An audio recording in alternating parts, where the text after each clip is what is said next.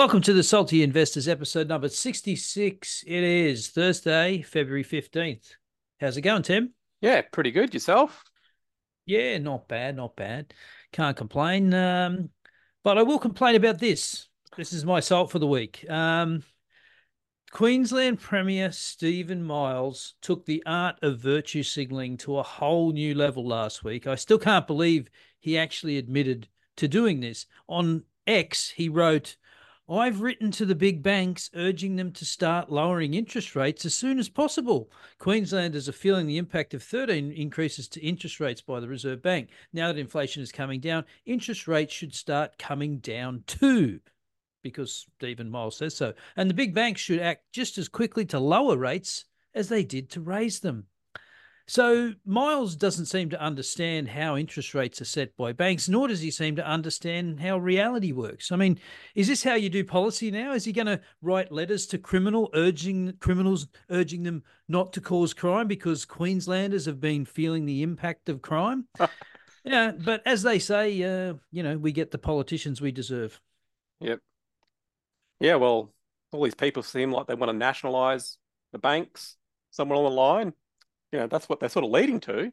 That's what they honestly yep. think. What they think they can set interest rates. These people who can't balance a budget or you know do anything on time you know what government service do you think you know should they be running our money as well? Like this is ridiculous yeah. you know? So look banks get it wrong but they do understand i mean they run billions and billions of portfolios of home loans they know who's a risk and they know who isn't. And maybe they're a bit too conservative and they probably could lend to some that they don't. And they do lend to some that they shouldn't because people lie. We know this now from surveys. Most people lie to some extent on their fucking home loan applications. But um, I mean, they kind of understand risk. I think they do. This is their sort of, uh, you know, you might say the US banks lost the plot uh, back in the financial crisis. Ours didn't. Ours didn't. Um, they didn't do too bad at all. Hmm. Uh, I mean, the idea that I mean, I mean, this is just this is the art of of looking like you're doing something when you're absolutely doing nothing. That's what it is. I mean, and that's what our politicians do these days. I think they they won't actually do anything bold or some radical policy. They'll just say a bunch of shit and then do nothing. Right. Well, there's a heap of stuff he can do. Like, yeah, get rid of stamp duty. Judy, you know, yeah. like there's there's one thing straight off the bat that'll help. You know, he yeah. could you know, increase, you know, put pressures on the council to rezone land. He can do that yeah. tomorrow, you know, like he's in power. There's only one house in Queensland. You know, his his group decided to do it. You know, it's yeah. law. So No, but what we will do is we'll just we'll up the home buyers grant, which actually just goes on top of the price of the house and does nothing to bring down home prices because yeah. they're morons. Anyway, what are you salty about this week, Tim? Um, junk food is all has been banned from school canteens for a while. But what is classed as junk, junk food? Hmm. It's getting confusing. Muesli bars are allowed, but not muesli bars with a few choc chips on top. Well, vanilla custard is allowed, but not chocolate custard. Should just should juice be banned as due to its high sugar content? Well, WA has now banned the ham and cheesy toasty. Clearly, this is not a super healthy option, but totally banning is this the right approach, or they're just being lazy? Uh, have you heard about this? Yeah. Just, no, it, it doesn't something. surprise me. but see, this this is another example, a good example uh, of sort of not tackling big problems, but just mm. tackling like these silly little issues. You know, like, hey, um, uh, you know, reducing the size of. Like, I'm thinking about the UK because they're they're way further down the road on this stuff. You know, so they reduce the size of every individual chocolate in a box of Roses chocolates you know, because this is going to make people eat less chocolate. I mean, it's just stupid and dumb. Um, I mean, what's what's wrong with a toasty? Does every every single thing? I mean, what, what should we just sell carrot and celery sticks? And is water. that it? yeah. And water, yeah. I mean, they'll ban bread soon, you know, because that uh, oh a toasty. Yeah, they'll ban bread because I don't know too much carbs or something, you know. Yeah. Yeah, well, there's nothing wrong with you know having some restrictions, but a total ban isn't the sort of winning formula that's worked in society. You know, take no. example drugs. You know, we sort of banned them, and you know, unless you've got really strict, you know, laws on it, um, it sort of doesn't work. So No. total, you know, you need to have education and un, you know, you know, a heap of reasoning and promote moderation. So I don't know. They just think I think they're taking trying to take parents' responsibilities into the school again. I think is probably the the bigger issue Yeah. here. Like they're trying to take over the role of parents, and Yeah.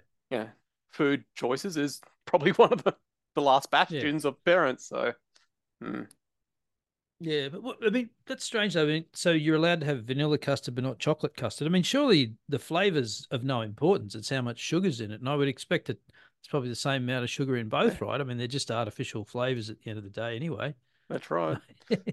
so Bit of cocoa powder on top of your custard, you know, that's not going to make much Yeah. difference at all. So, but it's the sight, you know, it looks like it's chocolate, you know, when Mm. chocolate's bad and evil, obviously we can't allow it. You know, we don't want people looking like they're having a good time. You know, that's even worse than people having a good time. So, yeah, I don't know, it Mm. just seems a bit lazy to me. And I think they just need to do a bit harder and, you know, you know, think about it a bit more. That's all. Yep. Um, all right, let's move on. We got some econ data came in today in Australia. Now, what did I say, Tim? I said we're going to hit 4% unemployment by the end, and I'm a, I was a month late. It happened in January. We got the January figures today 4.1% unemployment. This is not a surprise. I mean, this is what you call the lagging effect of monetary policy, I would say Mm. mostly, you know, we're starting to feel it. Uh, yeah, we, we talked about retail sales last week. December retail sales seasonally adjusted were smashed. Um, but, but we have to remember that re, the economy is not the stock market because retail stocks have just been pretty much going up. Doesn't matter what happens. Mhm. Um, and we should get some more reports next week. Uh, we had Nick Scali last week. We didn't get many this week, but um, I think a lot of the retailers, discretionary retailers, are going to report next week, so that should be interesting. Um, also, though, under this, because you know, uh, uh, let me go back. You know, the unemployment rate's a function of how many people are actually looking for work. So the unemployment rate can go up just because more people start looking for work that weren't because you're not counted as unemployed unless you're looking for work. Yeah. But so more evidence that the labor market is, deteriorating is hours Mhm. worked. You know, so That's right. and that's clearly rolled over. Um, the trend and the seasonally adjusted are both rolled over. Yep. Um, so yeah, I mean, you would expect. I, I I haven't even looked at anybody's forecast for unemployment. I don't know what the Reserve Bank is saying, but I mean, you know, five percent by the end of the year. Who knows? I don't know. It could easily get there. You know, and good to remember. I just I just went back and had a look at um, twenty. You know, like what- 19. Yeah. yeah, 19. I mean, 5% unemployment was fine. There's nothing wrong with 5% unemployment. And in fact, if you could take 5% unemployment across all of history, you'd take it, right? I Yep. mean, you would. Um, 5% is not bad. It just looks, it's like the interest rates, you know, like but the RBA is at 4.3%. It only feels bad because we had, we came from zero I know. 0.1. Yeah. Yeah. Well, people know it's possible now to have lower unemployment rates, so it is quite true to adjust the expectations. But you Yeah. know, a, a whole 200 basis points, I think, is a bit rich. So Yeah, yeah, yeah, Mhm. yeah. Uh, so at five percent unemployment, it's not like the economy's collapsing. Uh, yeah, if Yeah. that, that's a it's pretty healthy unem- uh, employment rate. Um, so this was the CPI came out in the United States, and oh my God, it was zero point three percent for the month instead of the expected zero point two, and the stock market melted down. Interest rate cuts have been pushed out. My God. Um, so you know, 0.2 is an annualized 2.4, 0.3 is an annualized 3.6. My God. Um, uh, and you know, the the all items less food and energy is almost still at four. So, you know, as we've been saying, this might take a little bit longer because it doesn't go down in a straight line. And I thought this was an interesting chart. This next one, this guy does a fair bit of macro stuff. mhm. He posts a lot of it, and he said, "This is the super core inflation um, that Mhm. Powell. This is what the Fed's interested in. You know, every okay. every Fed seems to have a little fetish on something. Now, this is theirs. Um, so yeah, it's slowed down towards three percent towards the end of last year. It's now accelerated to five and a half percent. So I mean, if this is if this is what the Fed is looking at, um, you know, they, they're not going to be I don't think Six they're going to be that quick. Yeah. is that what's priced in? Is it or Well, not now. Like now it's like, yeah, well, there's two gone straight off was. the bat. Like, yeah. yeah, Like, so yeah, probably down to three or four. You know, if the story Yeah. holds up, if this just keeps, you know, niggling in the same direction, um, it's not going in the right direction. The trend's not with us. You know, that's what they're worried about. The market's so worried about the trend. The trend is nothing. It's just, it's fairly flat. Come on, like it's Yeah. not that bad. Well, I, mean, I just think a lot of people, even professional economists, just get in their head they see a trend and they just extrapolate. I mean, that's what Yeah. they do, right? And then they get caught out. Um, I mean, I still think inflation's trending down, but it doesn't go down the Mm. straight line. It can zigzag all over the place. Yep. Um, yeah. Anyway, moving on, and yeah, the market tanked, and then the next day it went back up again, and so oh, so it gets fine now. I mean, tell me, tell me, markets are efficient again. Yeah, Well, fucking geniuses. Bitcoin tanked to 49 grand and then it's back to 42 grand 24 hours later. Well, there Just go. insane. Yeah. Yeah. So- Yep. Um. Oh yeah. What the hell's this? like, Yeah, that's right. Well, I have to think about this because I think I threw this in about five days ago when I saw it. So now, oh yeah, this is from GMO actually. Okay. GMO Oh, just had uh, something that just came out. Um, the continued unrelenting performance of very large companies has led the S and P 500 to become significantly more concentrated over the decade. The top seven names in the index comprise 28 percent, Mhm. up from 13 percent a decade earlier. The S&P's total concentration, which can be measured using a Herfindahl-Hirschman index, yeah, we all use those, uh, is equivalent today to that of an equal-weighted 59 stock portfolio. 10 years ago, the index was more than twice as diversified. So that that 59 is a measure of concentration. okay. Yeah. Um, so again, it's it's just this. Uh, so I guess it was more concentrated in the. This would be the Yeah, Nifty that's what- 50 period, wouldn't it? Yeah, but Yeah. look at the 2000s there. I thought it was highly concentrated there, but obviously I'm, you know, not thinking right. Mm. But remember, So- tech was even though tech was exploding, it still was a lot of these companies were in. I mean, Amazon might have been going up, but it was still a very small company at the time, right? Okay. Um, You know, and the big companies were what were they at that time? The General Electrics of the world. Um, Cisco, um, those sort of companies, and but Yeah. yeah, but like you said, it was a lot of small cap. You know, they're just pets.com. Yeah, yeah, yeah, yeah. Um, Yeah. We and, and what they say, ten years ago, the index was more than twice. We have never seen over any ten-year period a decline or increase in diversification of the magnitude we've just witnessed. So, I don't know. Make of that what you will. Uh, I gen, you know, as as a general rule, you want market advances to be broad. Yep. You don't want them to be narrow and concentrated. um, I thought this was interesting. Um, Microsoft versus the energy sector.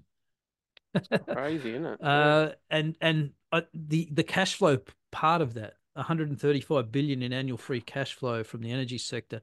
So, I mean, now that can make sense if energy is coming off and Mhm. Microsoft is, you know, but it is an interesting contrast. And and again, it may just be that the expectations built into Microsoft are overdone, and the energy sector is underdone, or I, I don't know.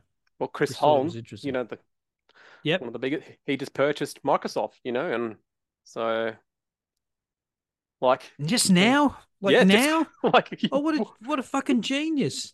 But he didn't buy it in 2022. I know. It's just like, well, so I don't know. It looks brilliant now, Microsoft. You know, it just keeps looking brilliant, and it's not Yeah. that it doesn't look that expensive on a multiple basis. You know, you're sort of, oh, I could sort of handle that, but Hmm. there's a lot of growth baked in there to go forward. So, but you can see Well, what if you- what what Warren Buffett's fishing in the thick and energy pool. Like, Yeah, look at a that's graph like value this. is. Yeah, Yeah. like just where's all the money? Like all us idiots think we can, you know, pick something, and he's going, well, look, look at the Yeah. fundamentals, idiot. Like, you know, Yeah, well, you know him. He'd just be looking at the cash flows and going, "Yep, that's where I want to be." yeah, Because that's at the end of the day, that's what a stock is. The value of a stock is its discounted cash flows delivered into your hands over time as a shareholder. I mean, that's it. yeah. That's where it's all it's And, about. and, and he can look out five years or ten years. Like, it's not the end of the world in five, ten years for oil or gas, you know. So yeah. Yeah. So what's his mystery stock?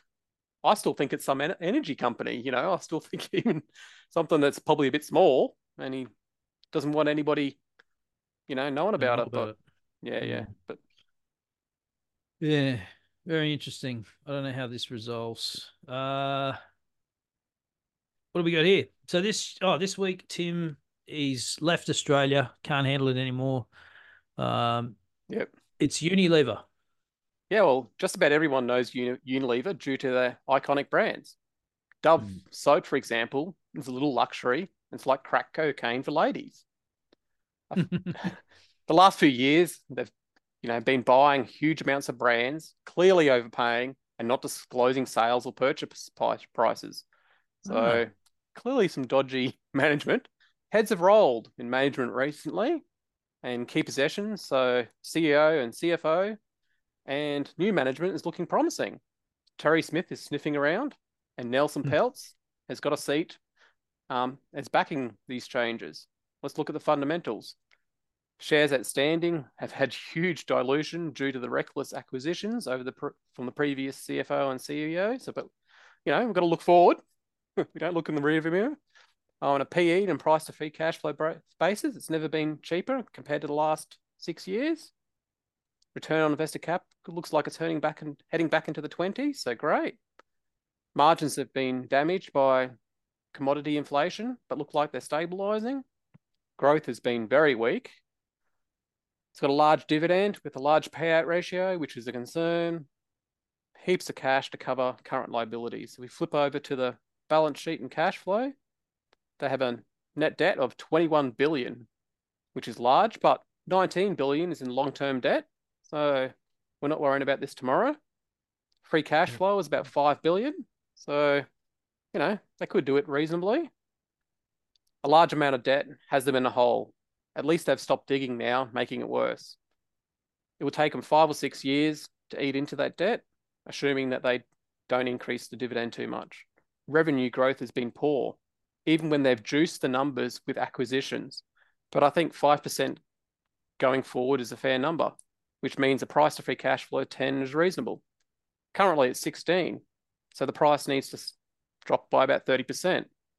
Trailing 12 months revenue is about 14%, but I think that will drop as soon as they clear out some of the malinvestment. But if management can keep the existing band, um, brands going and they get 8%, today's price is fairly fair.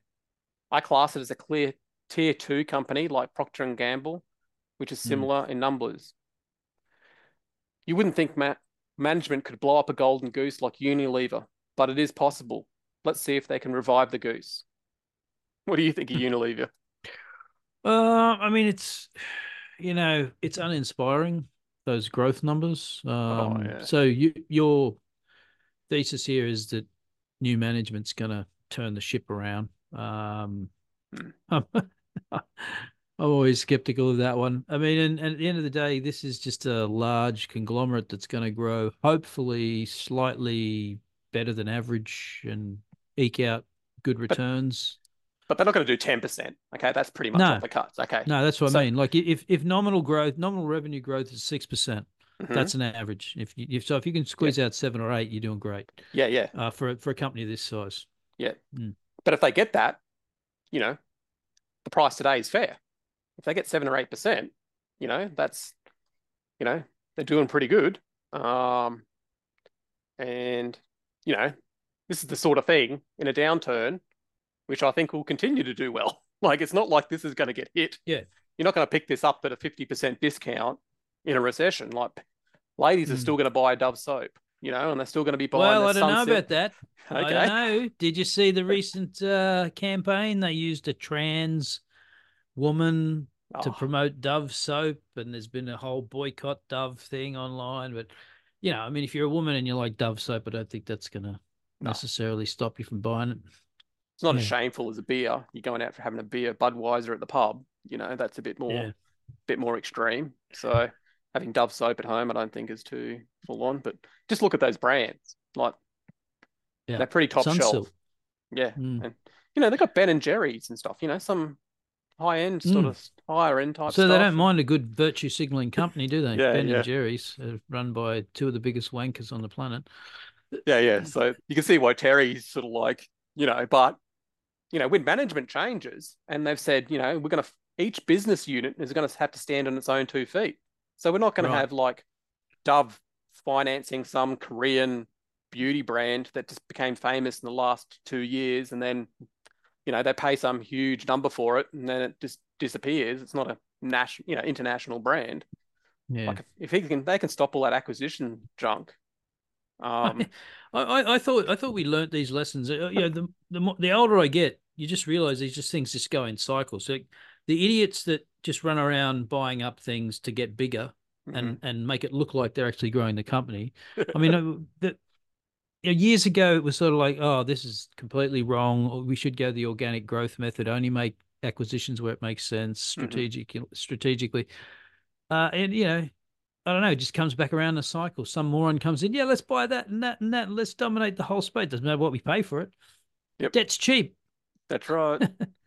yeah, but then the cycle turns a little bit, and you know. Yeah. Um, but yeah, I'm I'm still not convinced. You know, I want to be picking this. This is also in the UK as well. You know, no one likes the UK oh yeah. at the moment. Well, they- they've got Bovril there. I see Bovril. I mean, that's how old's that? That's you know drinking grandma, that during the Second World War. Yeah. yeah, yeah, yeah. So you know, like it's a few older brands there, but you know, I'm pretty sure these guys are going to be around if I look out 20 years. Like yeah. I can see Dove and you know Lipton tea. Yep, that's still going to be around, and I think people are still going to be drinking it. So yeah. Oh, it'll be um, around. It's just what what do you pay for it? And Yep. uh, yeah, I think you want to get it a pretty decent discount, wouldn't you? yeah, so 10 price to free cash flow 10 is my sort of number. I think you know, Mm. but I want to see that growth number. If that can t- can tick that on a little bit, and management actually is honest and got some integrity, and maybe Terry takes a nibble as well. You know, I'll be like, hmm. Well, Mm. Nelson's in there, and he's sort of shaking things up. You know, Nelson Peltz, he really, you know, shakes up the cage a little bit. And um, Yep. so if he leaves, it's basically over and done with. But that's the time for retail to go in. You know, all the hard Hmm. work's been done. So, um, yeah, it's a turnaround, like you said. So be wary. Yep. There you go, people. Take a look at Unilever, turnaround story or not. Let us know what you think in the comments, and we'll see you next time.